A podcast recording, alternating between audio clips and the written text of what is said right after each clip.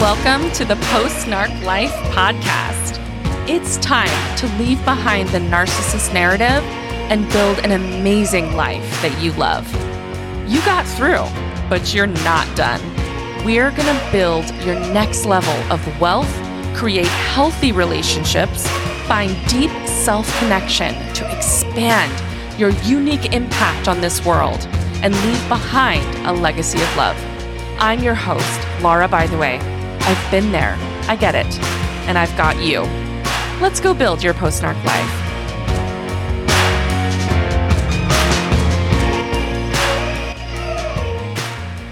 Hello again. Welcome back to episode 13, another episode here on the Post Narc Life podcast. How is it going for you this week? Things are a little bit better for me this week than they were last week. I'm happy to report although the colds and other various viruses are coming through the family. So if I have to clear my throat or sniffle a little bit, you'll understand. All right. So today's episode is about how to make sure you're not the narc. So this is a really interesting episode because this is one that I really I get questions like this a, a lot a lot of my clients struggle with this fear that they might secretly be the narcissist. Okay. But I want to start off with talking about the label of narcissist. I think I've kind of mentioned this here and there uh, throughout different episodes, but I think it's really important to understand kind of the nuanced take I have on this word. And I really want to ask you, in your own mind, how the label of narcissist works for you in the sense that is that a label that you like to apply to other people? Is it a useful label? Is it a label at all? Is it judgmental to call someone a narcissist? Is it a life sentence? Is it something that may or may not be true? Is it creating more drama for you or is it creating less drama? The calling of other people as narcissists, it's something that is 100% up to you. And like I mentioned in a previous episode, probably doesn't actually apply to as many people as we know, but there's just not a better word. I noticed that if someone is on a narc spectrum, but they're not full blown narcissist, sometimes I'll use something like emotionally immature or emotional child, which also sounds very much like a label. It sounds a little bit judgmental. It sounds a little bit condescending sometimes. I certainly don't mean it in that way, but I, I, certainly is not my intention that all of us go around in this world and we look around everybody like, you know, the reverse Oprah and say, you're a narc and you're in a child and you're an emotional child. It's really not about that. But sometimes it can feel like that, especially if somebody in your life is on the receiving end of this label and they don't appreciate it. it's it's kind of a tricky thing and again, most of my clients when we actually end up doing the work together, we don't actually even use the word narcissist to talk about their person.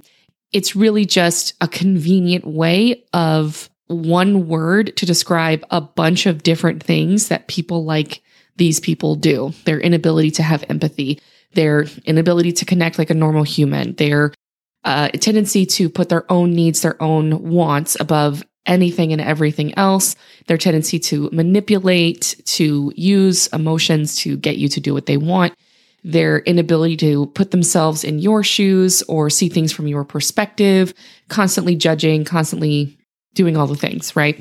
That's typically what narcissists do, or people who are emotional children that use harmful tools. It's just a really short, easy way for me to describe that type of person. But ultimately, I'm not here to dole out life sentence labels for anybody or even use that word to write anyone off in your family or circle. It's really just about, okay, what is reality here? What are we looking at? And is this something that is affecting you? Why is it affecting you? How has it affected you? How will it continue to affect you if we don't look at it? And that's really just about helping my clients gain leverage over all of the emotional pain that they're in, all of that loss that they feel, how lost they do feel in relationships. They're easily manipulated. They feel like they don't know who they are. They feel like they're in fight or flight constantly. And it's less about let's label the narcissist and more about okay what's the reality what what are we looking at here how has it affected you and how can we move forward from that All right, so this brings me to my next point, which is that being raised by a narcissist. So you are in a situation where your parents, one or both, are narcissist type people, or a lot of times you'll have kind of two situations. You'll have the narcissist mom who is married and the narcissist dad, or maybe just like they call him like the flying monkey, or they call him, I, I don't know. There's all kinds of weird labels out there in the narc world. But but when you're you're in a situation where you have a, a mom and the dad is just like doing the mom's bidding. He's just doing what she wants. She controls everything. And you're raised in that situation. Or maybe you're raised by a narc mom who divorced a lot of people and she's kind of a single mom. That was my mom. She could never stand that kind of guy, but she attracted them regularly. She attracted two types of people without question, hands down, every single person she attracted. And she attracted many people because she was a very beautiful woman and very charismatic. My dad, too, is also very good looking and very charismatic. Those two were, anyway, we'll talk about mom and dad another day. But my mom attracted one of two different types of people. She attracted a malignant narcissist abusive person, usually an alcoholic, usually somebody who was going to be overtly abusive, or she attracted a really like kind, sweet, soft, demure person. And she hated both of them. On the one hand, she hated the abuser because, of course, he was abusing her and he was really horrible and, and awful to be with and caused a lot of pain and frustration and emotional distress in her life. But then she also hated the other type too. The other type was just like, it's just, it's just funny to think about because there's just a lot going on there. But he's just so kind and demure and soft. And she hated him because she would say that he had no backbone. He was just, you know, a wimp. She didn't like that. He had, he couldn't stand up to her. He wasn't a strong enough man for her. And so those were the only two types of people that she ever brought into her life. And anyway, it's just kind of funny to think about. And so for my mom, she never allowed that kind of person to stay in a marriage with her. But a lot of times you'll get a mom who does let that kind of person stay in a marriage with her. And then those men tend to just do whatever the mom says, make peace with everybody, is the go between for the adult children or even the, you know, the minor children. Um, he doesn't really have a, a whole lot of sense of self. He kind of is aloof a little bit here and there, or he just kind of deals with the mom's crazy. It's it's kind of fun to to witness that um, as a person who hadn't experienced that firsthand, just the all of the divorces, and so it's kind of fun to have clients who are in that situation. But it's it's textbook. If you can, if you look up a book on narcissism, you will find your parents in there. If that's what your parent situation is. And then there's also the overtly abusive kind. You know, you've got two narcissist parents who are constantly battling it out, who have their own demons. Maybe you're, you've got an alcoholic or a chemical dependent person or a substance abuser or, or somebody who's kind of the victim. They're kind of a martyr in the situation where they're constantly taking all the blame and taking the abuse and, you know, blaming themselves. And you just see this dynamic played out. And there's, there's, there's, there's lots of iterations of this dynamic. So the narcissist parent situation, which can manifest in several different ways. But the bottom line is that these are emotionally uh, immature adults who are using various negative or harmful ways to get all of their needs met. Okay. So if you are raised in this kind of a situation, usually the children turn out one of two ways. Not all the time, not 100% of the time, but the vast majority of the time. Either they become the narcissist themselves or they become a victim to the narcissist that they easily attract the narc in their life. And sometimes they become a slight combo of both. I've actually seen that. And that's not, you know, that's not a bad thing. I think it's completely normal and natural. Children who are raised in a highly emotionally volatile situation have to deal with their fight or flight response. And some people come to this earth with a fight or flight response of, I'm a fighter and I have all the energy and I want to abuse, just like I've been abused. Some people come to this earth with a fight or flight response of freeze, right? So they just shut down, they internalize everything and they they they quit moving, right? Or sometimes it's fawn, right? They they want to make themselves easygoing and everyone likes them and nobody ever has a problem with them. Nobody ever ever has to come into conflict with this person. They're constantly people pleasing they're so sweet and nice and everybody loves them, but they have no sense of self and they have no boundaries. And it's really, really hard to be that way. And they suffer in lots of different ways on the side that no one notices. Right. And then you've got the liars, people who pretend and invent a version of themselves for the parents uh, so they can stay safe And then those who escape, right? We've got people who just leave the situation, they dissociate or they leave as fast as possible. And then we have some people who are determined to live a better life than what they were raised in. Absolutely, I want to give acknowledgement to those types of people. But none of these people are better than others. These are just, this is just how sometimes we come to the earth or how we sometimes are kind of built. And how you respond to your having been raised by a narcissist is really just part of you. And it's a beautiful part of you. And there's nothing wrong with you that you survived in this way. And it's really important to look at how did I survive? What did I become? Did I become one of these or maybe a, a combination of these? Did, you know, what is my go-to survival response in an emotionally volatile situation? So for me, for example, my go-to responses are to uh, shut down in some circumstances.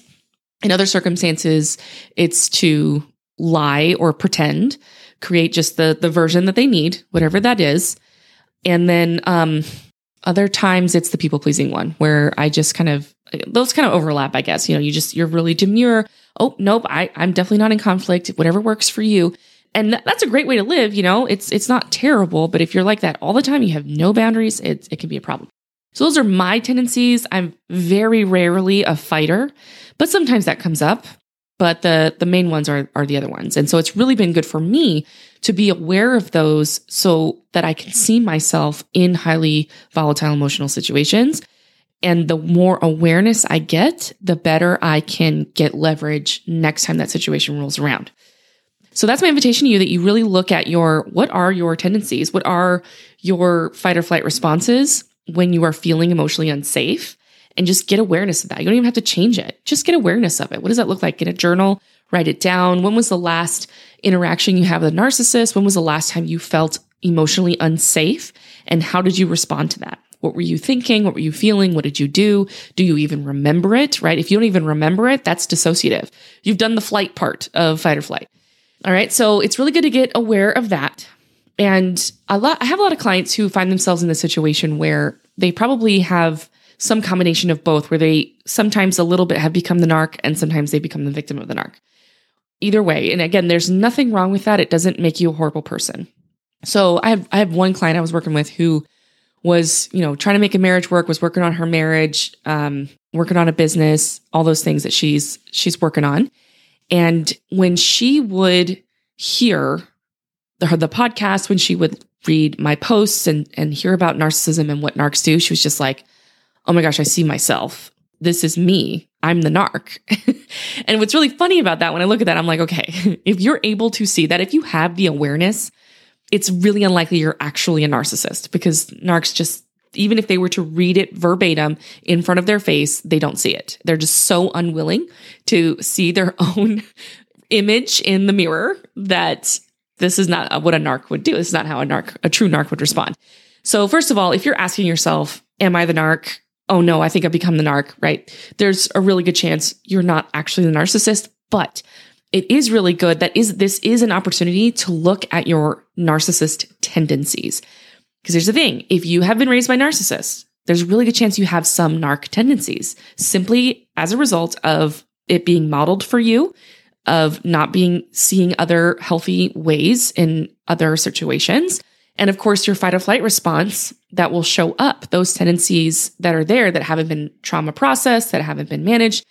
And it's okay if you have narcissist tendencies in the sense that I don't ever want you to judge yourself about it.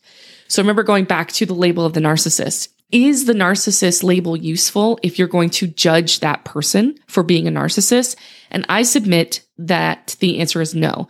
Because if you judge the narcissist in front of you as a narc with that sense of judgment, with that sense of they're a horrible person, then you open yourself up to when you start looking at your own narcissist tendencies, then you will judge yourself and believe that you are a horrible person and that you are in a hopeless situation. And so I would be really, really careful with the narcissist label. I know it's a really convenient word that I use a lot, but my invitation to you is that we use narcissist just in terms of reality as opposed to in terms of judgment so that when you can see your own narcissist tendencies, that judgment isn't there anymore. And it's really important to look at your own. I, I've dealt with my own narc tendencies. I've got a few of them. I've I've had quite a few of them, and I I would never label myself a narc you know, I, I don't think anyone has. Maybe they have. I, I hope not. Certainly, it's not my intention, but I've really worked on my awareness, my ability to process grief, my ability to look at my own pain, my ability to look at myself. And I believe that I'm probably can safely assume I'm not the narcissist in the situation, but I do know that my tendencies sometimes come through. And it's really good to be aware of those.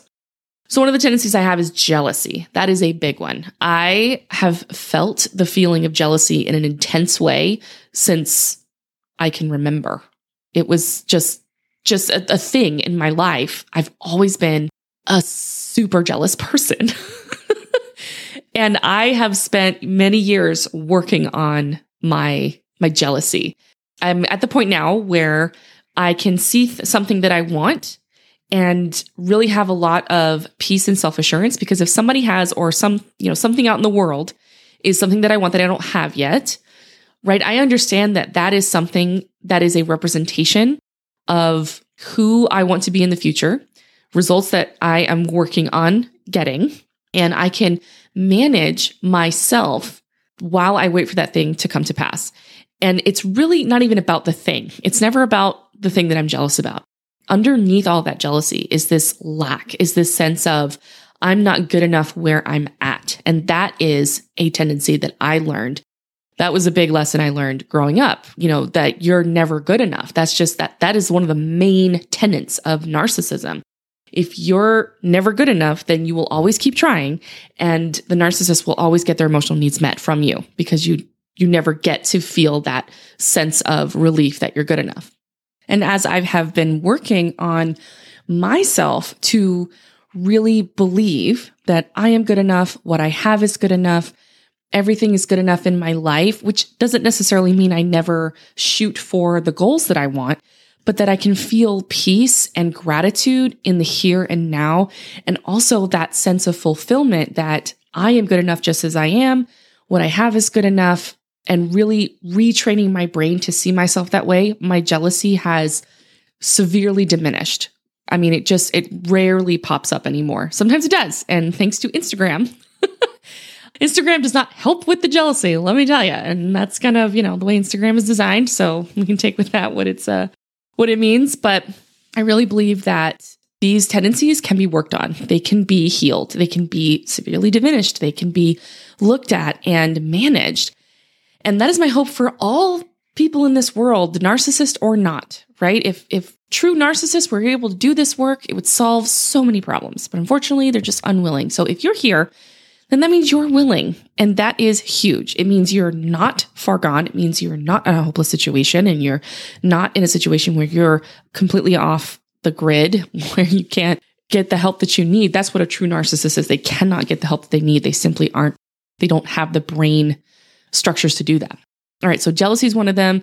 Another narc tendency I have is lying. That's that's a big one. I feel like I'm definitely outing myself here.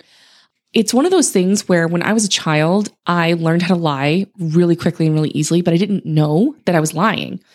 I honestly believed what I was saying at the time. And then as soon as the context changed, then I would switch back to whatever it is I was thinking and feeling and believing about that thing and, and it wasn't a lie to me. It didn't really it, it didn't really feel that way in terms of, of of how i related to people and what i told them and what i thought. But yeah i i, I definitely would would be untruthful and say the opposite of thing that was true and it was very much a fight or flight response for me. I did it without thinking. I, I, I wasn't maliciously trying to make up stories to manipulate people. I was just trying, like I was really activated in my body a sense of total fear, a sense of life or death, and saying whatever I got to say to make sure that I stay safe. And that was just a habit that continued um, and still continues sometimes if I'm not careful. But how I've worked on that is managing my own emotions, being aware of, who, when am I activated? Okay. I feel my, my chest tightening. I feel my heart racing. I feel my mind start to shut down a little bit. I'm not breathing. And when I can be fully aware of that, I can take deep breaths. I can move my body. I can start to kind of shake out the, the energy and I'm able to manage the fight or flight response rather than focus on, oh no, I'm, I'm lying. I'm a terrible liar and like judging myself. because that that definitely doesn't work. Believe me, that is not the thing that helps you to stop lying. It actually uh, creates more of it. And then just looking for where, you know, where am I lying to myself? Where am I being untruthful? Where was I untruthful in this situation? How can I make that right? How can I tell the truth better? How can I integrate the realities I've created and make them one reality? That's something that, uh, yeah, for sure, I've been working on for many years. Another narcissist tendency is to actually have a lack of boundaries. And it doesn't sound like a narcissist tendency because narcissists tend to be very controlling and they tend to like set way too many boundaries and and and I wouldn't even call what they do boundaries. Boundaries are actually a really healthy way to to deal with people, but they're like demands and there are like rigid expectations and all of those things. So but that's the thing. The narcissist has demands and rigid expectations and has control, but they don't have boundaries. And the people they deal with don't have boundaries either. And so I define that as a narcissist tendency. And again, that is a fight or flight response. It's a way of saying, yep, do what you got to do so that I can stay safe. Because you can take whatever you need. You can, you know, take whatever time from me. You can take whatever you want and I will be fine as long as as soon as it's done, I get to be safe, right? And that is, again, something that takes many tries and, you know, months, maybe even years of work to rebuild just because it is so involved in the fight or flight response, but it's totally possible. I have learned to truly love boundaries. I used to be really scared of them, but I I love it when people remind me, "Oh, this is this is the boundary I set." And I'm like, "Oh, that's that's totally fine." thank you for setting that boundary. That's really important to me. It shows me that you love me and it shows me that you love yourself and it gives me permission to set a boundary. And when I set boundaries, you know, I, I really try to tell the truth about what's going on with me. That's another way of telling the truth is to set a boundary. That's another way of avoiding the narcissist tendency of lying, right? So boundaries and uh, avoiding lying have been hand in hand for me and saying, you know, this is just not, this isn't what works for me uh, thank you, but I won't be going in this direction. You know, whatever it is, it's it's not easy. It it feels terrible for those of us who have been raised without this ability. But if you keep practicing and it's something that you're passionate about and you are willing to fail at it and learn from that failure over and over again, you will get much, much better at that. And I love being in a healthy relationship where there are boundaries. I remember when Ryan and I were first married. I don't know if I've mentioned this on the podcast yet, but Ryan and I, my husband's name is Ryan. He and I were first married. It was not very pretty. it was hard. I think I came to that relationship with a lot of unchecked narc tendencies. And then you're thrown into this highly uh, emotionally vulnerable situation. This person is now the one that knows you the absolute most above anybody else. And this person has the power to leave you if somehow you fail to meet their expectations, right? There's just so much vulnerability there. And for the first like five years, maybe three or four years of our marriage, I was convinced that he would leave. I was convinced that one day it would just, he would have enough and he would just leave.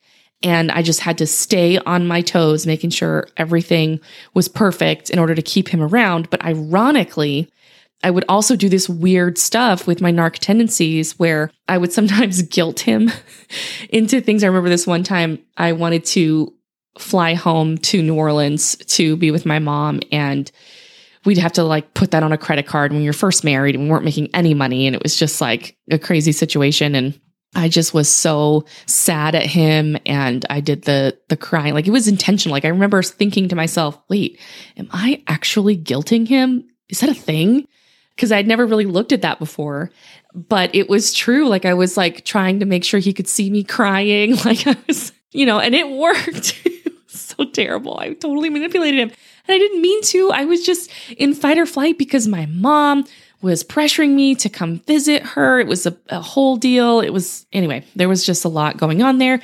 And I definitely did not act in a very healthy way all the time when we were first married, which is again, that's ironic because I was trying to be as perfect as possible to keep him around and I was doing the very things would make it so that somebody would not want to be around. But Ryan, the angel that he is, was always reassuring me, you know, he's never going to leave me. He was reassuring me that, you know, all the things that I wanted to hear. And it took me years to believe him, years. But I'm here. I do believe him now. That's something I never worry about anymore, but it used to really haunt me all the time. And I had never seen a marriage work before. My mom had been married five times, my dad four times. And I just knew, you know, that somewhere in the back of my mind that a long lasting, healthy marriage just wasn't for me. It just wasn't in the cards. I would do my best, but, you know, I'm sure I would just fail and they would leave me. But that wasn't true. That I retrained that part of my brain to not believe that anymore. I helped that part of my brain emotionally mature.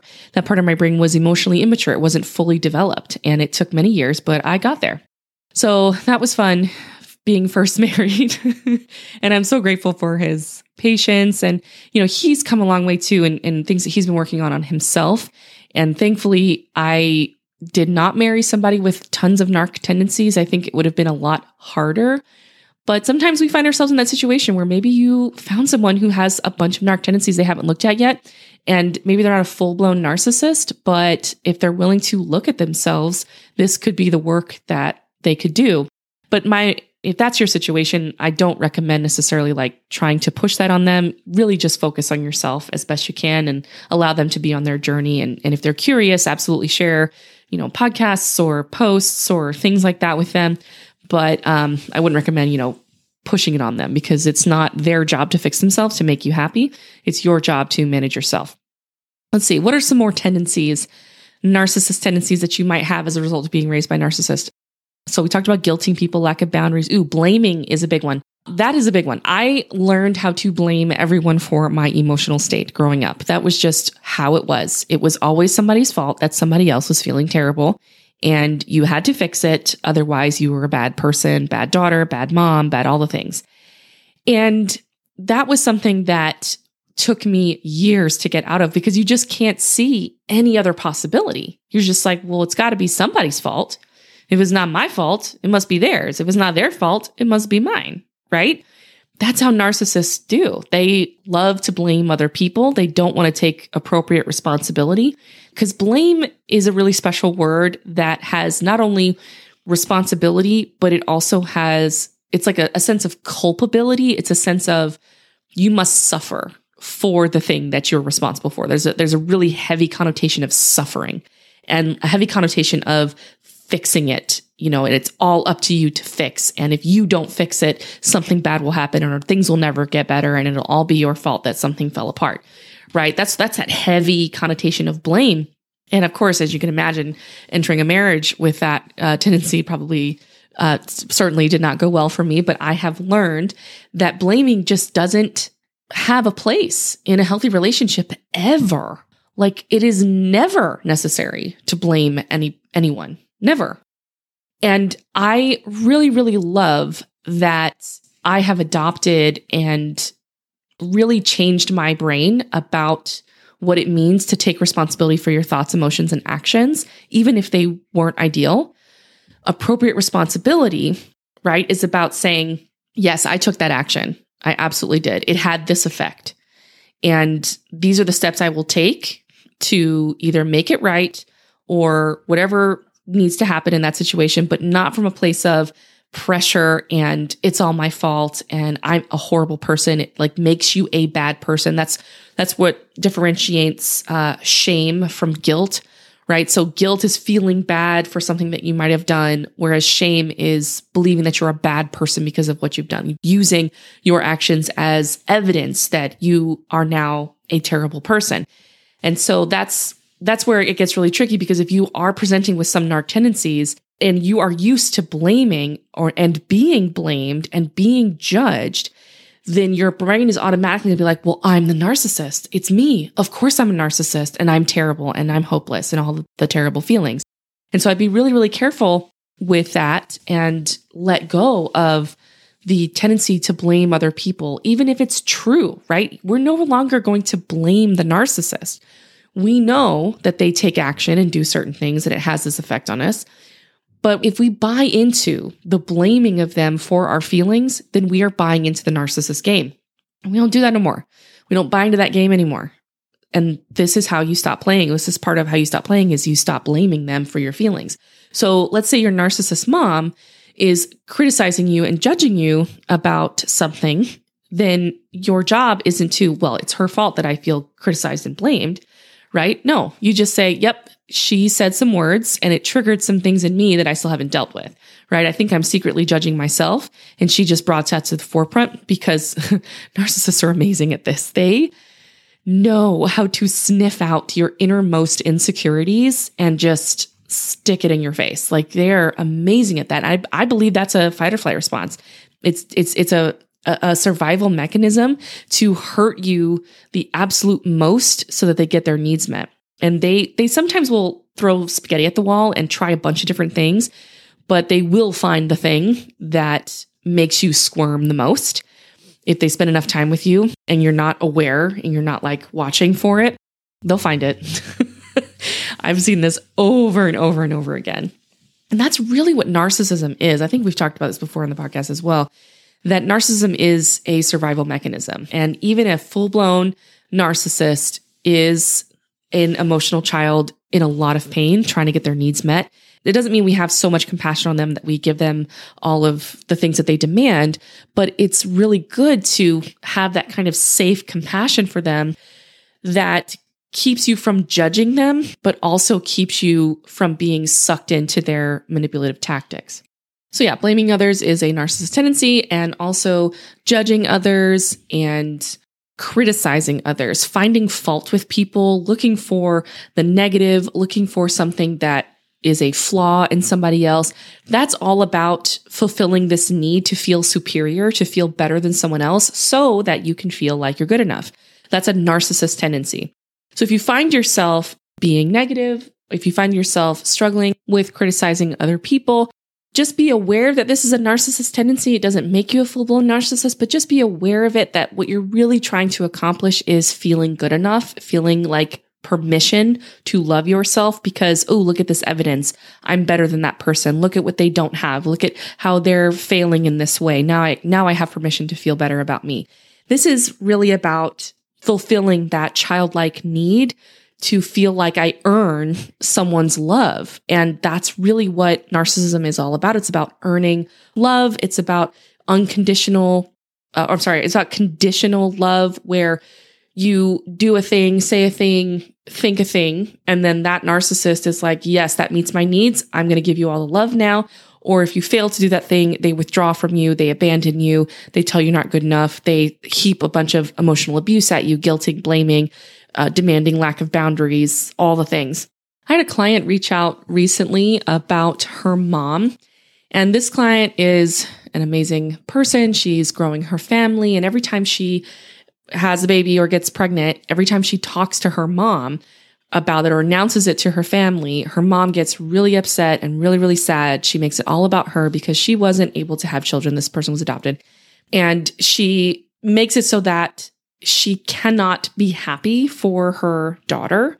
She makes it about the loss in her life. And this poor client of mine has never felt safe enough to celebrate all the wonderful things in her life. It's not safe for her to celebrate amazing things, celebrate the fact that she's growing her family, celebrate wins in her business, celebrate things that she's learning and growing and changing because every time she does, it's reminding her mother of something that she's not doing or she didn't have or whatever. It, it's just really, really sad and it, it diminishes the light that we have, or at least that's what we think we have to do in order to survive that situation because we're suddenly kicked into fight or flight. Mom's upset. Mom's not okay. Mom is really sad. That's not a safe place to be. So we need to instantly dim our light, make sure that we are diminished, not celebrating the wonderful things in our life so that we never make mom feel sad.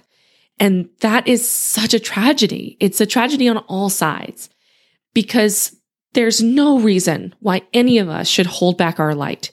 Absolutely no reason whatsoever. No reason why any of us should hold back our celebrations or who we are or what we accomplish or the, the wonderful things that we contribute to this world.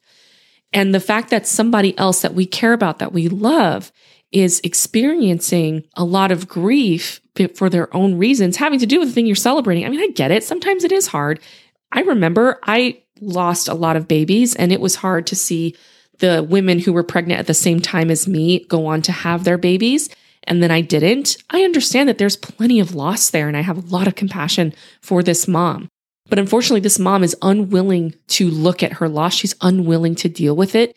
And she demands that other people around her diminish themselves so that she gets a little reprieve. And that is inappropriate. That is emotionally abusive. It's not okay that they do that.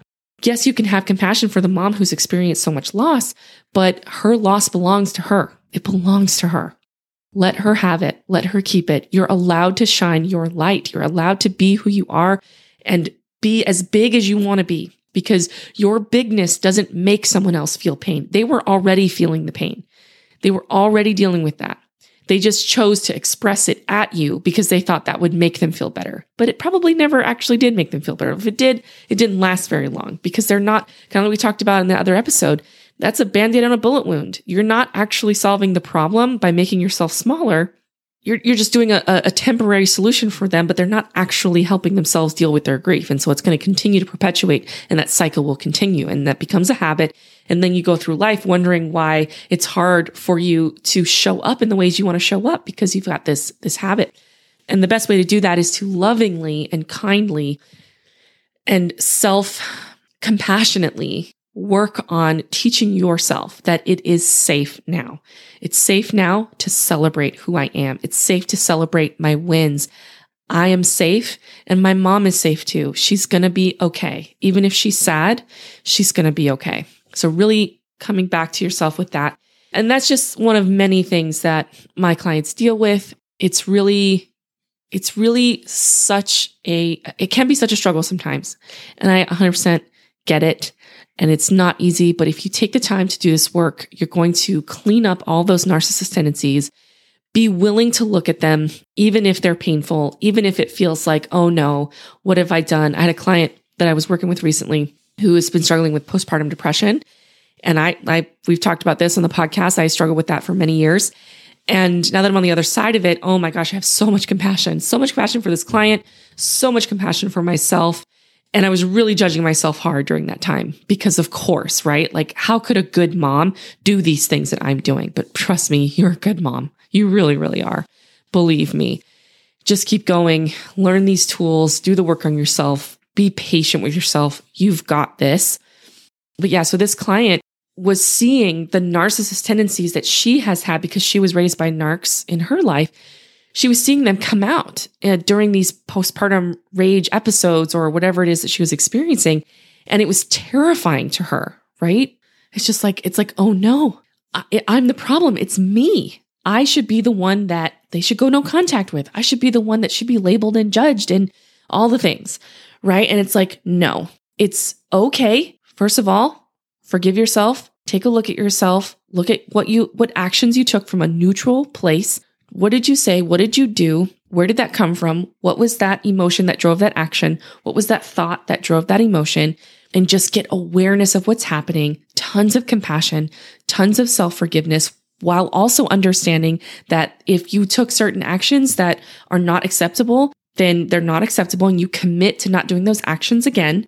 And then you take a look at where they came from, why you did what you did, what you were thinking and feeling, and you make new steps to no longer do those unacceptable things again. I mean, and, and I say that with the reason why I say unacceptable is because sometimes when we really are in the massive fight or flight that being a mom can sometimes be for our brains, especially those of us raised by narcissists, that could, that, that's a huge trigger. And then on top of that, lack of sleep and the constant availability, the, the constant interruption, the, the constant need there, it's, it's very, very triggering.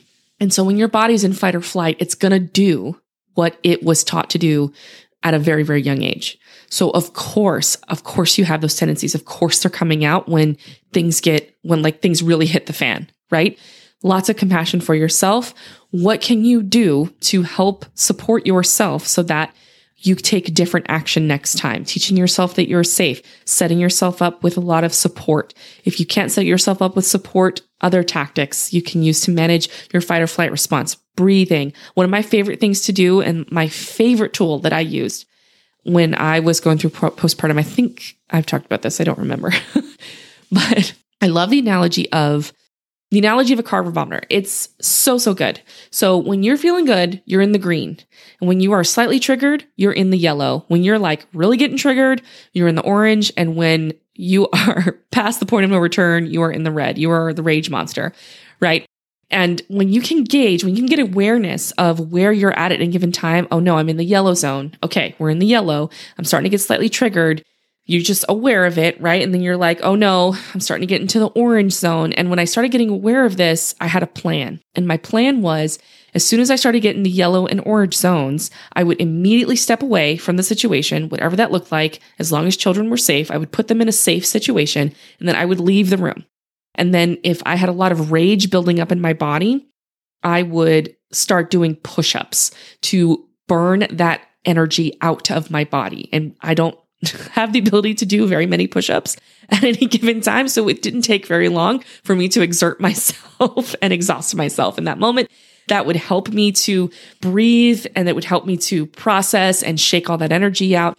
And then once I could manage the rage, then I would get back in there and resume the high demand mom situation. That tactic was amazing and it really helped me to never have a rage episode again. And that's just one of the many things you could do. Find little things like that to help you process when things just have gone a little too far, when, when thoughts won't work because you're just triggered, you're in a state of fight or flight and you need to move the energy out of your body. That's okay. And then later you go back and you look at, okay, what was I thinking and feeling? Okay, I was overstimulated. I was feeling resentful of my husband because he wasn't doing this, or I was feeling trapped, or I was feeling powerless all of those things are going to lead to that fight or flight response. A lot of one of my biggest triggers is powerlessness for sure. That's a big one. And so I've been able to be more aware of that and look for that when um, that is being triggered for me. And then I can manage it even better. All right. So those are some NARC tendencies that I hope you can recognize whatever NARC tendencies you may or may not have. Maybe you don't have them at all. And that's amazing. Great job. Good for you.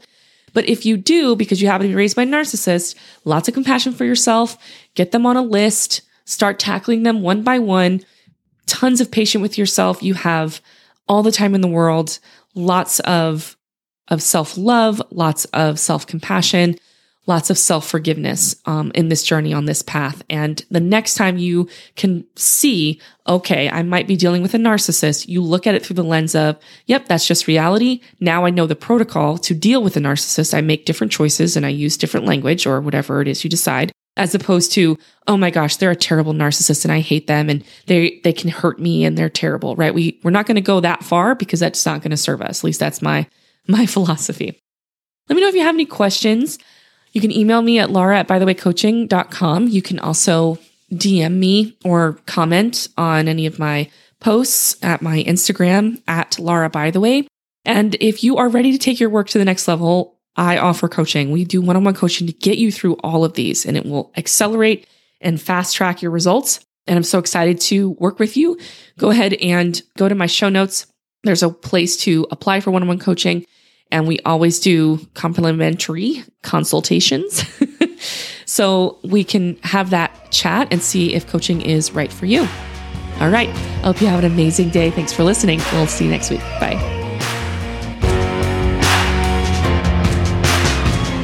Are you ready to take your post narc life from dream to reality?